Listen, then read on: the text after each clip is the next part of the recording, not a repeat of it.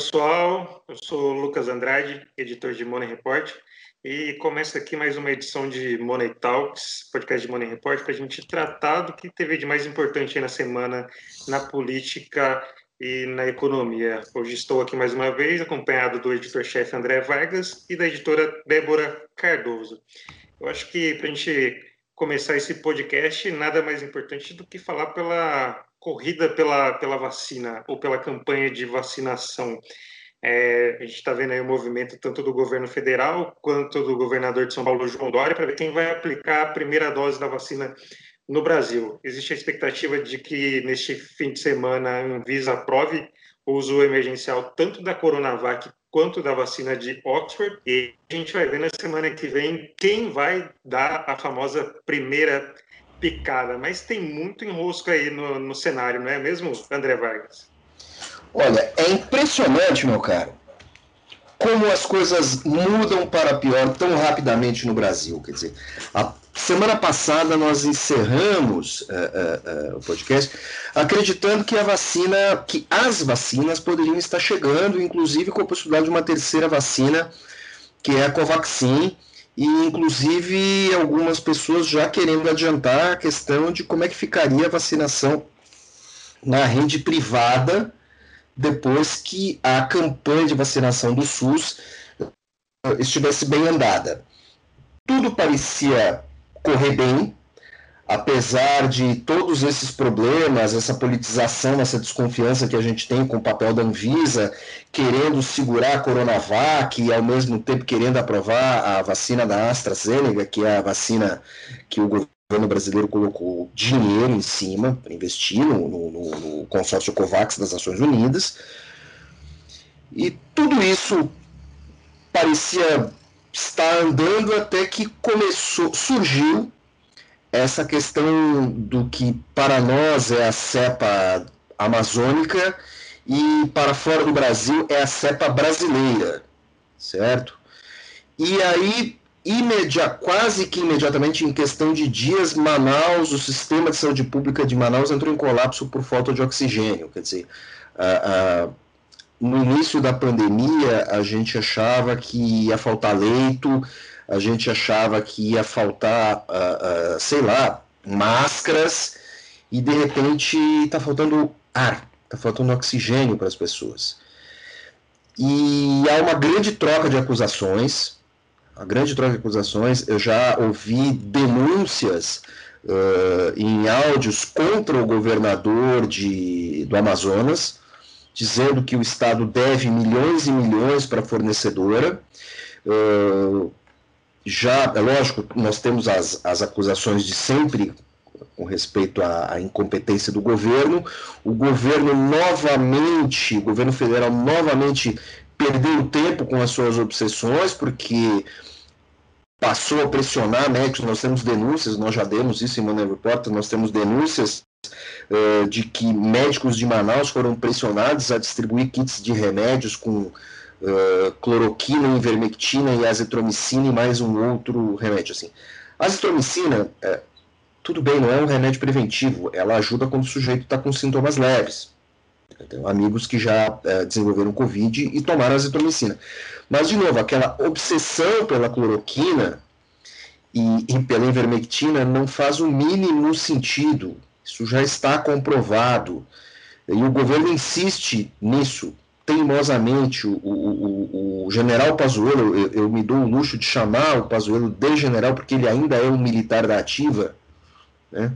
uh, segue, uh, segue servir aos desígnios do, do, do, do, presidente Bolsonaro, às obsessões do presidente, que não pode ser confrontado por ninguém, Enquanto isso, o Brasil perde tempo muito precioso. Uh, uh, o general Pazuello, que se diz uh, especialista em logística, chegou a apelar, tentar apelar para os Estados Unidos para transportar galões de oxigênio. O Brasil, a, a Força Aérea Brasileira tem um grupo de transporte aéreo, tem aviões Hércules, a Polícia Federal tem jatos regionais para levar uh, preso, você pode fazer um esforço, você tem todas as companhias aéreas com capacidade ociosa, você tem produção industrial disso. Nós vivemos uma pandemia e as pessoas em Manaus uh, estavam sendo mantidas vivas com o que chamam de bala. Bala é aquele botijãozinho de oxigênio usado para transportar o paciente quando ele é levado de um hospital para o outro, quando é levado para fazer um exame. É aquele botijãozinho, não é, não é aquele garrafão imenso uh, uh, de oxigênio, certo? É aquele pequenininho.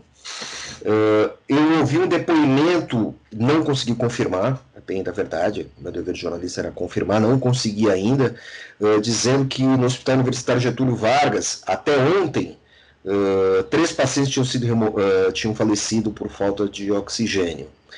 Ainda nós não temos aquele quadro nefasto, graças a Deus, de corpos sendo empilhados nos corredores, né, isso não existe, mas assim, as equipes estão desesperadas e o governo não faz nada. Quer dizer, quando nós deveríamos estar prestes a, a, a, a, comemorar a aprovação das vacinas e o início eventual das campanhas, nós temos esse desastre anunciado que já foi é, assunto de um artigo da revista Science, dizendo que Manaus é a prova de que não há é, imunização de rebanho com, com relação à Covid, porque as cepas mudam muito rapidamente, por isso a necessidade eh, da vacinação. 53 países já estão tocando suas campanhas de vacinação, até a Bolívia já comprou os seus imunizantes. Meus caros, desculpe se eu me estendi. É, só, só, reforçando essa, essa questão, né, você falou da imunização de rebanho, também é, mostra mais uma vez que não existe tratamento precoce. O que existe é, é, são algumas precauções, como distanciamento social, uso de máscara e a expectativa é, dessa vacina. Acho que a Débora quer falar, falar daqui a pouco, mas só, só pegando algumas questões, é, quando eu falei em rosco da vacinação. A gente viu aí durante a semana que foi divulgada a eficácia geral da Coronavac, ficou aí um pouquinho acima de, de 50. Depois eu queria que você reforçasse para a gente que essa questão é um tanto irrelevante. O fato é que a gente tem uma vacina que pode tirar a gente desse fundo do poço. E aí surgiu nas últimas horas, né, na noite de quinta-feira, esse enrosco aí é, que o governo preparou uma aeronave é, para buscar essa, essa vacina de Oxford na Índia. Só que o governo indiano falou que não é bem assim. Houve uma precipitação do governo brasileiro de que é, essa compra da vacina não está totalmente acertada e isso pode atrasar o início da campanha que está prevista para a semana que vem. Se não me engano, acho que dia 20 ou dia 21. Então, assim, no último programa eu falei que existia essa expectativa do começo da vacinação e tudo mais, mas de que o cenário é, deveria piorar, né?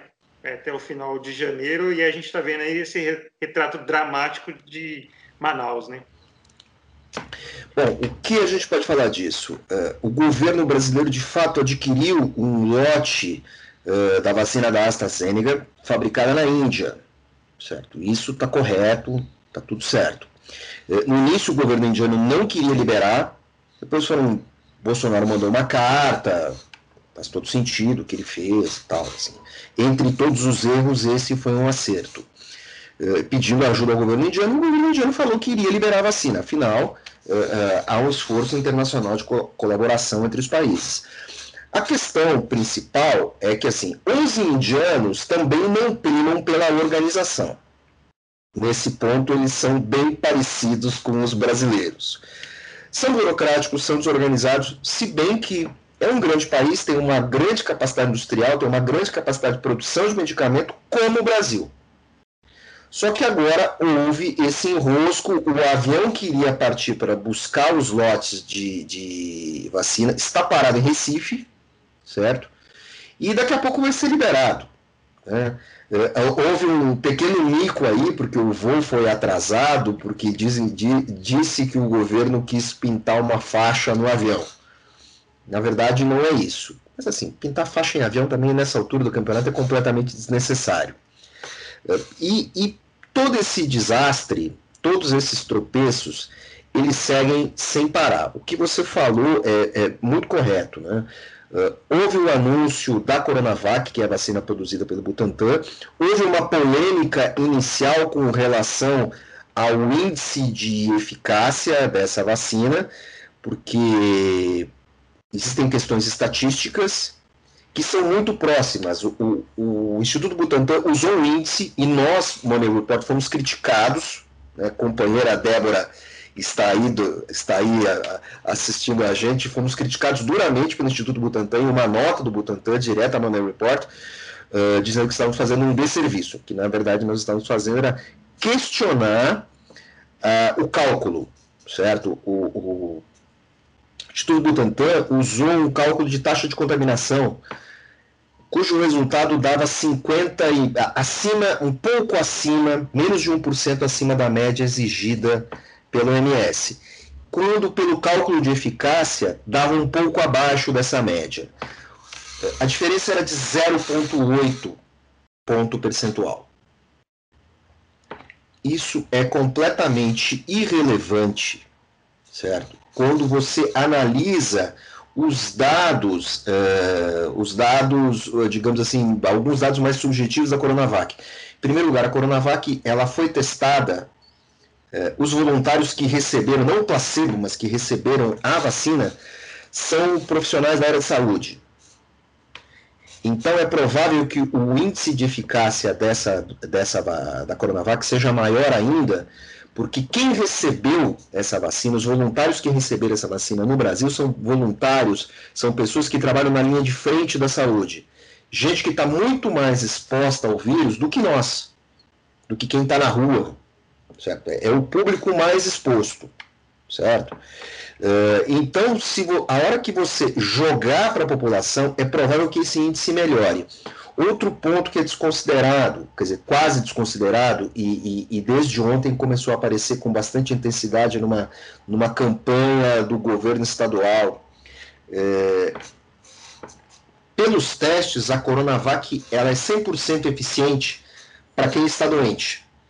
Então, ela faz o principal, ela permite que as pessoas não morram e tira, tira as pessoas do hospital desafogando o sistema de saúde. Se nós formos lembrar lá, lá atrás, no início da pandemia, o que todo mundo falava era isso. Uh, é o afogo do sistema de saúde. A taxa de mortalidade, taxa de mortalidade da pandemia é 2,6% no Brasil. Em alguns outros países é menos, em alguns outros países tem população mais velha é mais. É a questão demográfica.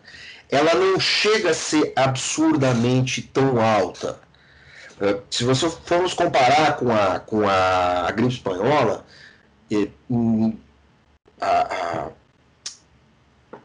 cinco, se eu não me engano, 5 milhões de pessoas morreram nessa pandemia até agora.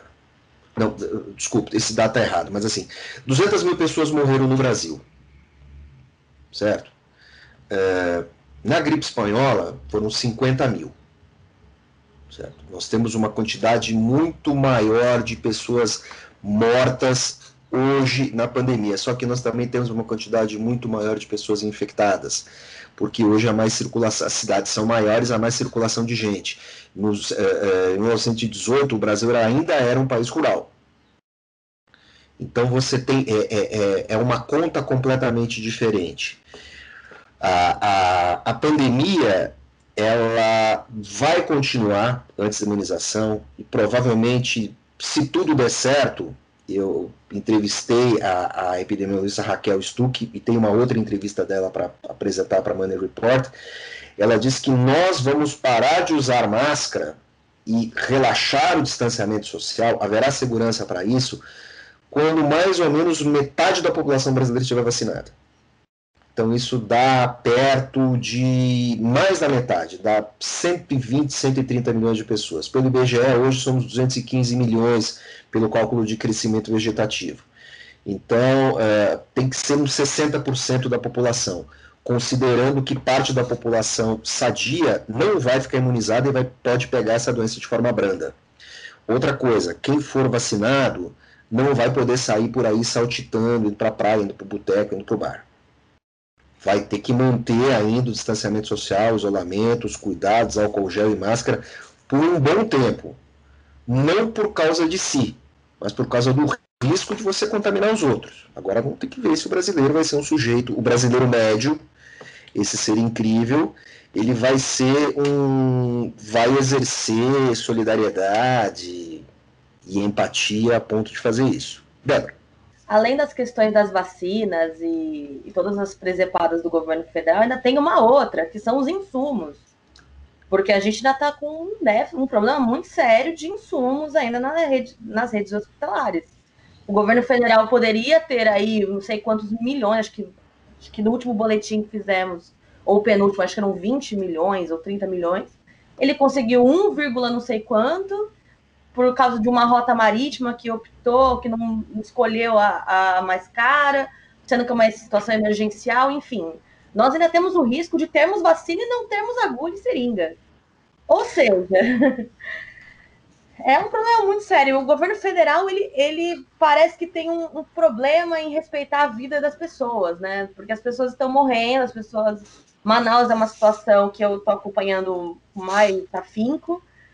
E é horrível de ver as pessoas morrendo sem ar, é a coisa mais horrível que você pode pensar que pode acontecer num sistema de saúde que deveria, pelo menos, suprir isso. Enfim, e o governo federal está fazendo seus esforços. E já deveria ter sido planejado anteriormente.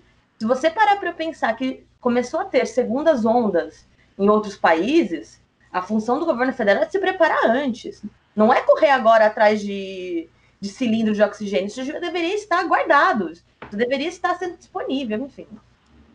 É, só lembrando, a, a empresa fornecedora de cilindros de oxigênio, a grande empresa fornecedora de cilindros de oxigênio no Brasil, há meses já vinha alertando, já havia alertado o governo estadual do Amazonas que poderia haver desabastecimento. É, então, assim, é, nós temos aqui o hábito de colocar responsabilidade no governo federal, mas, ao que me parece, há uma grande parcela de responsabilidade também por parte do governo estadual uh, do Amazonas. Afinal, nós não, uh, uh, nós não ouvimos esse tipo de relato com relação a outros governos estaduais, certo? Então, vale essa ressalva. Né? Que mais que a gente pode dizer sobre essa tragédia anunciada? É, a, a, tragédia anunciada e reanunciada e profetizada e que tudo piora a cada momento. Que algumas personalidades aí da, da mídia aí fizeram uma campanha para arrecadar dinheiro para compra de cilindros, está rolando na internet. É encabeçado pelo Whindersson Nunes, inclusive. Então tem uma, uma mobilização da sociedade civil que ficou muito chocada com o que está acontecendo no Amazonas. Então, acho que vale essa ressalva também. Mas, Débora, é, é, é, importante salientar o seguinte, que por mais que a sociedade civil se organize, ela não tem capacidade, e nem logística, e nem grana por doação, uh, de abastecer uma cidade com milhões de habitantes e com centenas de pessoas doentes, uh, uma das capitais mais distantes do Brasil, na qual você só chega por via aérea. Não, dizer, sim, mas é, a intenção é boa, mas não há, mas uma, não há um esforço. Não há, mas não há resolutividade. Tudo bem, o exemplo é bom, solidariedade, mas não resolve a vida das pessoas. Isso é uma ação que tem que ser do governo. Ponto. É só isso. Diga, Lucas. Faço a lembrança de que, acho que você comentou isso, General Eduardo Pazuello é um especialista em logística. É, sempre foi frisado isso quando ele assumiu o Ministério da Saúde, interinamente. Ele, obviamente não tem conhecimento em saúde, mas foi é, destacado isso, que ele seria um especialista em logística, e ele divulgou uma resposta ao STF sobre é, o total de vacina, de seringas e agulhas que os estados teriam, e vários estados contestaram, contestaram que está errado. Isso, o, o dado que ele informou ao STF é, estava errado. Tanto que o ministro é, Lewandowski, quem está tratando desse tema, acabou pedindo diretamente aos estados. Ou seja, é, a gente está vendo aí o general Eduardo Pazuello totalmente perdido na, na, na situação. Assim, a, a, efetividade deles é totalmente é, contestável. A gente está vivendo uma, uma situação é, dramática e, de novo, o, como você falou, que essa, essa é uma culpa coletiva. Não adianta aqui agora jogar a culpa no governo de Manaus. Obviamente tem falhas, tanto que é, o governador foi alvo de um pedido de impeachment, mas o, o governo federal não pode simplesmente falar repassamos tanto, tantos recursos para o governo local, sendo que a gente vê aí, a gente tem uma base bolsonarista que quando o governo de Manaus decretou lockdown, falou que o povo tinha que resistir. Então, assim, essa é uma, essa é uma culpa coletiva que não adianta ninguém tirar o corpo fora agora, que assim, não é uma... É, não, não é uma tragédia, como a gente está vendo. Parece que é, é, faz parte de um, de um projeto mesmo. Assim, tudo foi feito para levar Manaus para esse caos total. Eu quero destacar que há pouco desculpe, não sei se foi ontem ou se foi hoje, eu não, eu não lembro, o Bolsonaro colocou, usou dados da transparência para falar do repasse de, do, dos repasses de verbas federais a Manaus. É coisa de 8 bilhões e tal. Só que há uma certa ingenuidade malandra, para não dizer maldade nisso. Uh, os repasses de verbas. Eh, eh, ali não está a, a demonstrado o que é repasse de verba para a pandemia. Quer dizer, isso aí, ao longo do ano, você tem repasse de verba. Perfeito. Isso pode ser para a universidade pública, isso pode ser para construção civil, isso pode ser repasse de ICMS, pode ser um monte de coisa. Olha, o governo federal deu 10, 20 bilhões para São Paulo. Tá, tudo bem. Agora, é, é, é uma grande malandragem isso é, engana o cidadão comum porque as pessoas ignoram que os repasses federais eles são carimbados. O governo não dá um, ele não dá um cheque assinado para um governo, para um governo municipal, um governo estadual, fazer o que quiser com ele. Isso não existe. Tem verba que é para iluminação, tem verba que é para esgoto, verba para educação. É tudo isso por quê? Porque no Brasil, quem centraliza a, a, a, tributação é o governo federal. O governo federal é o do, a União é o dono, é a dona do cofre. Né? E como o Bolsonaro diz, é, é, é, ele que tem a caneta. Não é bem assim, mas tudo bem. É, então, assim, é uma tremenda de uma malandragem feita para contentar, feita para convencer incautos. Né? Você pode ter mandado 8 bilhões. O governo, vamos supor assim, se o governo de Manaus, o governo de Manaus, pega parte desse dinheiro e usa para outra coisa, eventualmente isso até pode acontecer, não sei. Uh, o sujeito pode sofrer um processo de impeachment, porque não, legalmente ele não pode fazer isso. Ele não pode, assim, as regras brasileiras são muito estritas. Você não, você não dá um, cheque, só não dá uma caixa de dinheiro para um governante para ele fazer o que ele quiser. Assim, as relações de transferência de recursos elas são muito bem uh, uh, regradas, porque são necessárias. No caso da pandemia, é uma questão de emergência. Então, ali não está caracterizado o que, que o governo repassou. É lógico que o governo repassou dinheiro para Manaus. A gente sabe disso. Certo? Agora, houve uma falha no processo de administração e de alocação de recursos. E agora tem gente morrendo. Eu não sei, é, é, me desgasta muito. Vamos para outro tema, sei lá, algo menos desgastante, como invasão do Capitólio, fim da democracia ocidental, não sei. Eu, eu acho que antes a gente entrar na questão internacional, vamos tratar um pouquinho da economia. É, acho que duas notícias mais com mais destaque nessa semana. Primeiro, falando da saída da Ford do Brasil. Né? A Ford é, o fechamento de suas últimas três fábricas, é, Camaçari, Taubaté e Horizonte, no Ceará é, e vai concentrar sua produção aqui na América do Sul, no Uruguai e na Argentina. É, essa é uma notícia que mexeu bastante no noticiário econômico durante a semana. São é, vários fatores, né? A primeira, óbvio, é uma questão de mercado. A Ford já não é aqui no Brasil o que era é, antigamente, por conta de, de escolhas tudo mais outras empresas ganharam mais terreno. Então, assim, é uma questão estratégica da matriz, tanto que é, as ações da Ford nos Estados Unidos subiram por conta desse anúncio, mas, ao mesmo tempo, isso deixa um, um impacto negativo aqui para o Brasil, principalmente a face mais é, objetiva é o desemprego. Né? Vários é, empregos diretos serão perdidos, serão fechados, fora os indiretos, né, que são fornecedores e tudo mais, aquela economia local. E aí também atua na parte de é, desindustrialização do Brasil. Então, assim, são vários fatores no momento que o, Brasil ainda está nesse enrosco de, de, retomada, principalmente na área do, do emprego. O que, que, que você acha de tudo isso, André? Bom, como você falou, a Ford não é a primeira primeira vez, é, no cenário global, a Ford já enfrentou outras crises e, ao contrário das, de outras montadoras americanas, é, a Ford não se uniu direito com outros grupos, certo?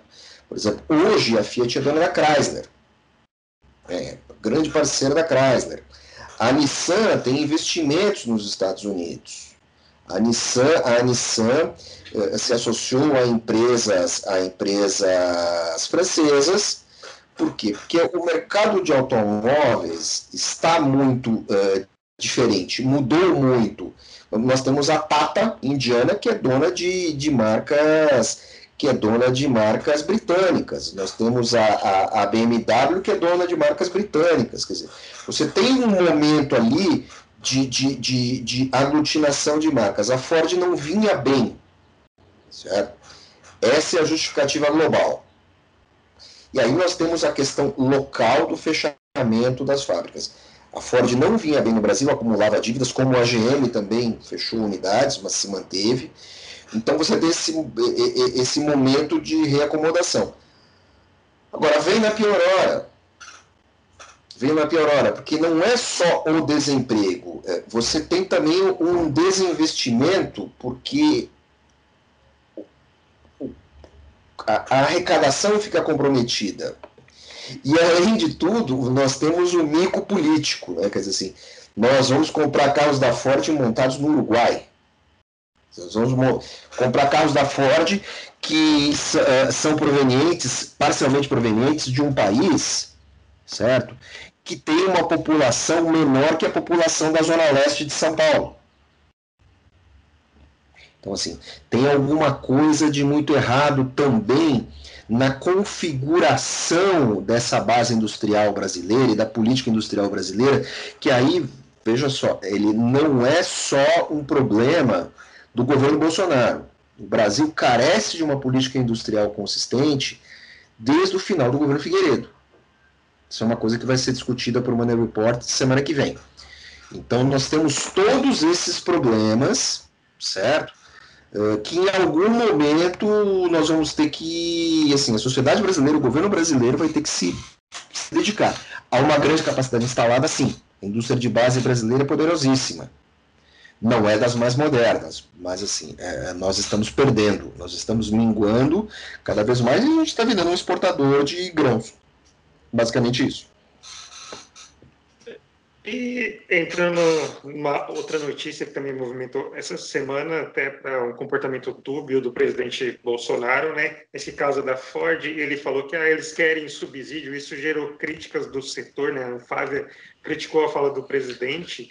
É, o presidente da GM, também entrevistou o Estadão, também tratou sobre isso, falou que a questão é muito mais complexa do que só subsídios. Eu, eu trato da questão do Banco do Brasil. O presidente da, do BB, o André Brandão, está fritado no cargo. A gente não sabe se ele vai ser demitido ou não. Assim, menos de seis meses de assumir o cargo, porque o banco anunciou no começo da semana uma reestruturação que envolve fechamento de agências, transformação de agência em posto de atendimento e também um programa de demissão voluntária. É, isso, a repercussão disso irritou o presidente Bolsonaro.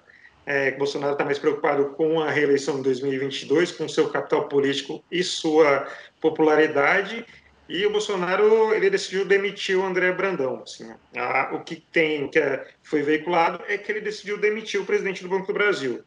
Só não demitiu porque entrou em campo o ministro da Economia, Paulo Guedes, e o presidente do Banco Central, o Roberto Castelo é, Campos Neto.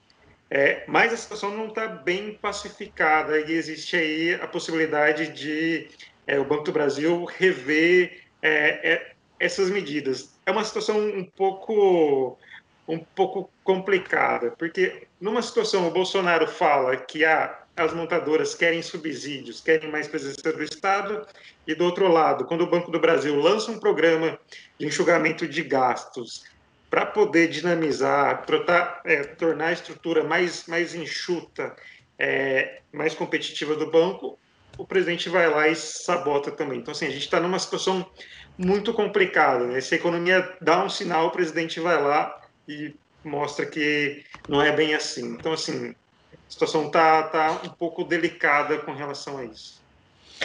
E o presidente vai na contramão, né? Quer dizer assim, é... Banco do Brasil, de tempos em tempos, há muitos anos, desde os anos 90, faz programas de demissão voluntária.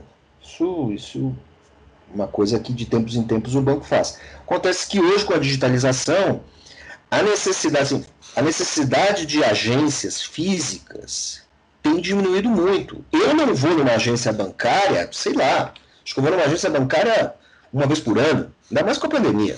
Mas mesmo antes da pandemia eu não ia.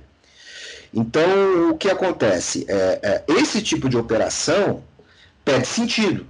É lógico que a operação de TI, a contratação de profissionais de TI e tudo mais, tudo isso aumenta.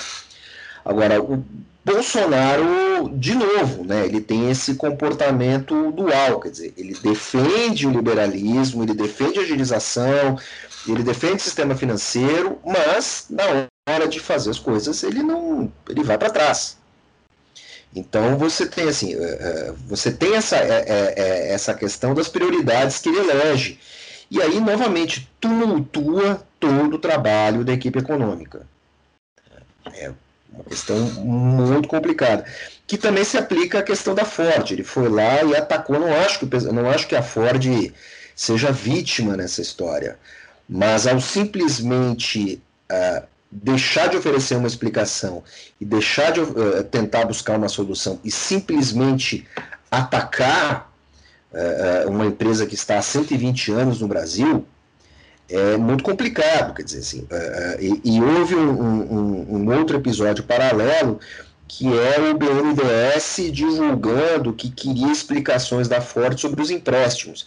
Gente, é lógico que a Ford não vai fazer as malas e vai embora do Brasil sem pagar o BNDES. Isso tudo tem arcabouço jurídico.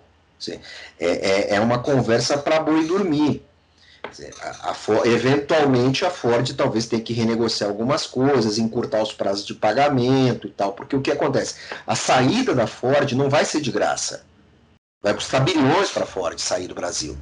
A Ford vai pagar bilhões agora para, nos cálculos dela, conseguir equilibrar as contas do seu negócio global para mais tarde, sei lá, provavelmente voltar. Não sabemos como vai ser. Esse mercado de automóveis está mudando completamente, muito rapidamente. As pessoas estão deixando de comprar carros, as pessoas querem carros elétricos, as pessoas querem outras alternativas na sua vida. Mudou o consumo. Então, nós temos aí é, é, tudo isso ocorrendo. Não dá, não dá para simplesmente ficar atacando é, é a empresa que está indo embora. Claro, é grave, pegou todo mundo de surpresa, isso tem que ser renegociado, é péssimo. Mas chegar lá e apontar o dedo e não procurar, não procurar nenhuma solução é, é complicado. Bom, partindo agora para um outro assunto mais, não menos polêmico, agora política internacional. A gente está aí na reta final do governo Donald Trump deve ter alguma emoçãozinha aí para essa, essa reta final, né? A, a posse do Joe Biden está prevista para 20 de janeiro, na né, semana que vem, e o Trump está aí é, nesse, nesse momento final aí muito, é, muito turbulento. A gente tem visto que ele está praticamente bloqueado em todas as redes sociais, até mesmo naquela que ele tentou migrar. É, houve aí um, um movimento é, para conter né, a propagação de informações do Donald Trump.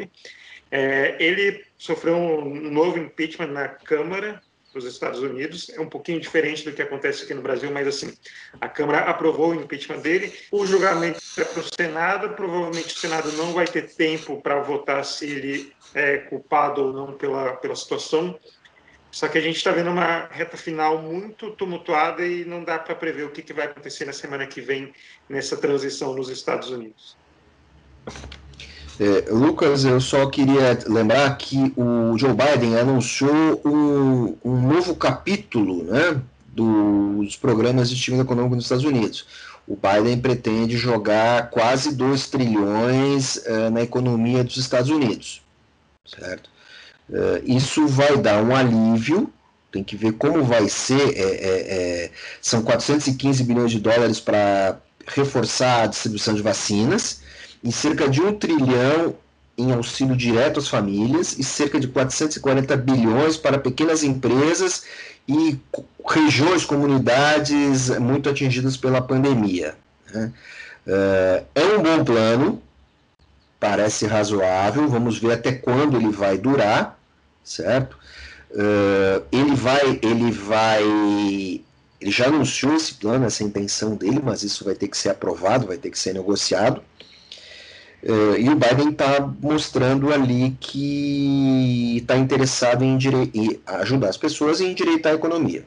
Ajudar as pessoas com o plano econômico, com as empresas, e levantar a economia através da campanha de vacinação, que nos Estados Unidos apresenta vários problemas. Uh, uh, eles estão numa situação, em, podemos dizer que até em alguns casos, pior do que a gente. Eles pretendiam imunizar 20 milhões de pessoas e conseguiram só imunizar 5, e você tem doses, da, muitas doses de vacina que estão sendo jogadas no lixo. Né? Enquanto em outros países, como em Portugal, por exemplo, uh, os profissionais de saúde descobriram que é possível uh, imunizar uma pessoa a mais por ampola, se você fizer um uso racional da ampola dentro dos parâmetros, dentro da, da quantidade mínima e máxima exigida.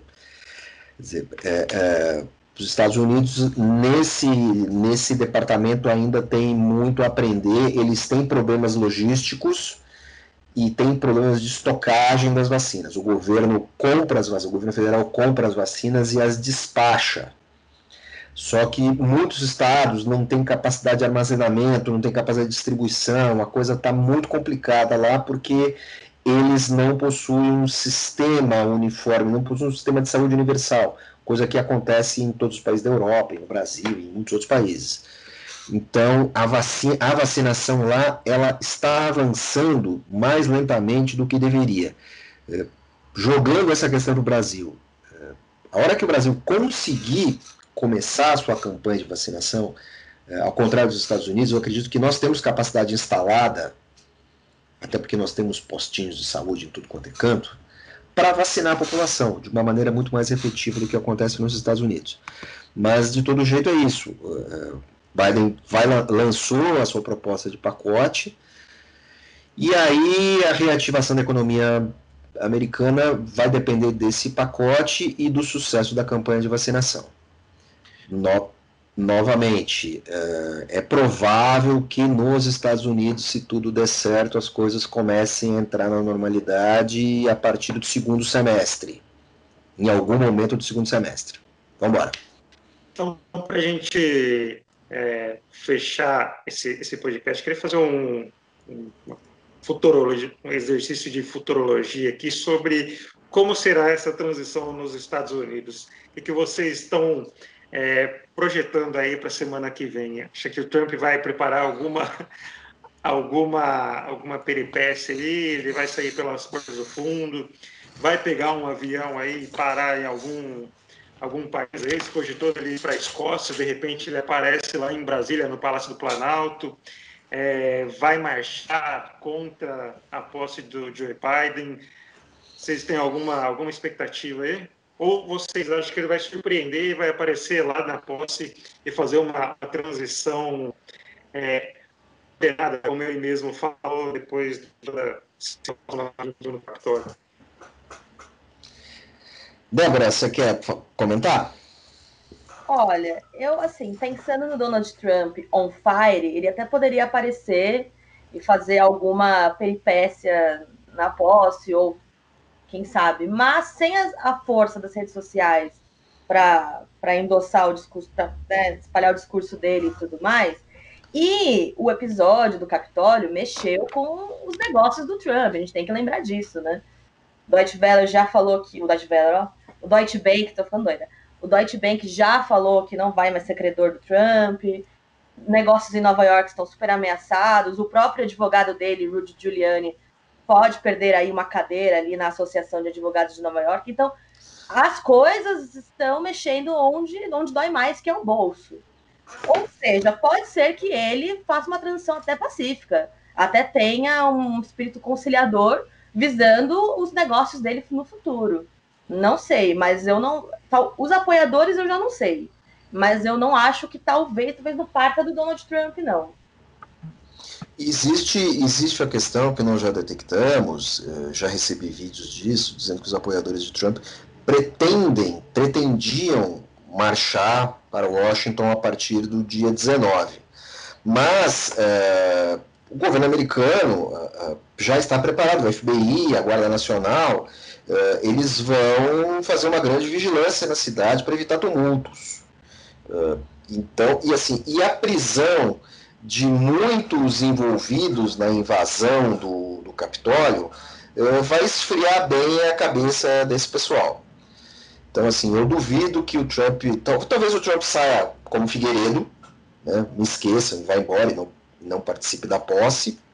Até aí, diante de tudo que aconteceu também, é, pode ser que seja até bom. Ele seria, salvo engano, o quarto presidente a não participar da posse. O primeiro, desde o século XX, todos os presidentes participaram, de, participaram da, da passagem de faixa. Né? Isso só ocorreu no, no, no século XIX, por motivos outros, uh, e também por motivo de doença de presidente e tal. Uh, o que, que acontece? Uh, Trump provavelmente não vai ser empichado, não vai dar tempo. Ele tem o Senado que é encarregado disso, ele tem uma ele tem uma maioria no Senado, então ele pode se manter, mas eu acredito que o processo vai seguir e ele vai perder os direitos políticos, o que vem, vai inviabilizar a campanha dele para 2025. É isso, é, para tentar a Casa Branca em 2025, né? A campanha de 2024. 21, 22, é, campanha de 2024. Então, assim, ele está em maus lençóis nesse momento, apesar de, de novo, vamos lembrar, ele tem uma grande base de apoio. O Biden não ganhou de lavada, ganhou, mas não ganhou de lavada. Ele tem base de apoio. Agora, assim, resta saber o que ele vai fazer com esse capital político.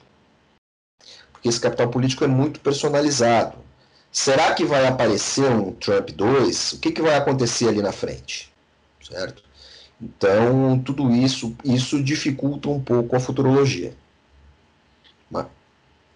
Pois é. é. Eu acho que deu uma esfriada em relação a casos de violência, de extremismo, mas em se tratando de Donald Trump, é, tudo é possível e a gente só vai saber na semana que vem mesmo. No próximo programa a gente vai discutir o que, que Donald Trump fez no seu, nos seus últimos minutos na, na Casa Branca. Ou então se ele vai se colar, grudar na cadeira lá e não vai sair de jeito nenhum. Mas essa é uma conversa para o próximo programa. Queria agradecer a atenção de todo mundo até aqui. É, obrigado também, André. Obrigado, Débora. E até uma próxima. Obrigado. Lucas, obrigado pela sua condução, muito boa, muito ponderada. Meus caros, até a semana que vem. Desculpe se eu me empolgo, se eu me empolgo com essas questões da, da, da, da Coronavac, essas questões da vacina, essa questão da pandemia. Eu perdi conhecidos, certo? Então isso me afeta um pouco. Gostaria de pedir desculpas aos nossos ouvintes. E até a semana que vem. Tchau, tchau, pessoal. Até semana que vem.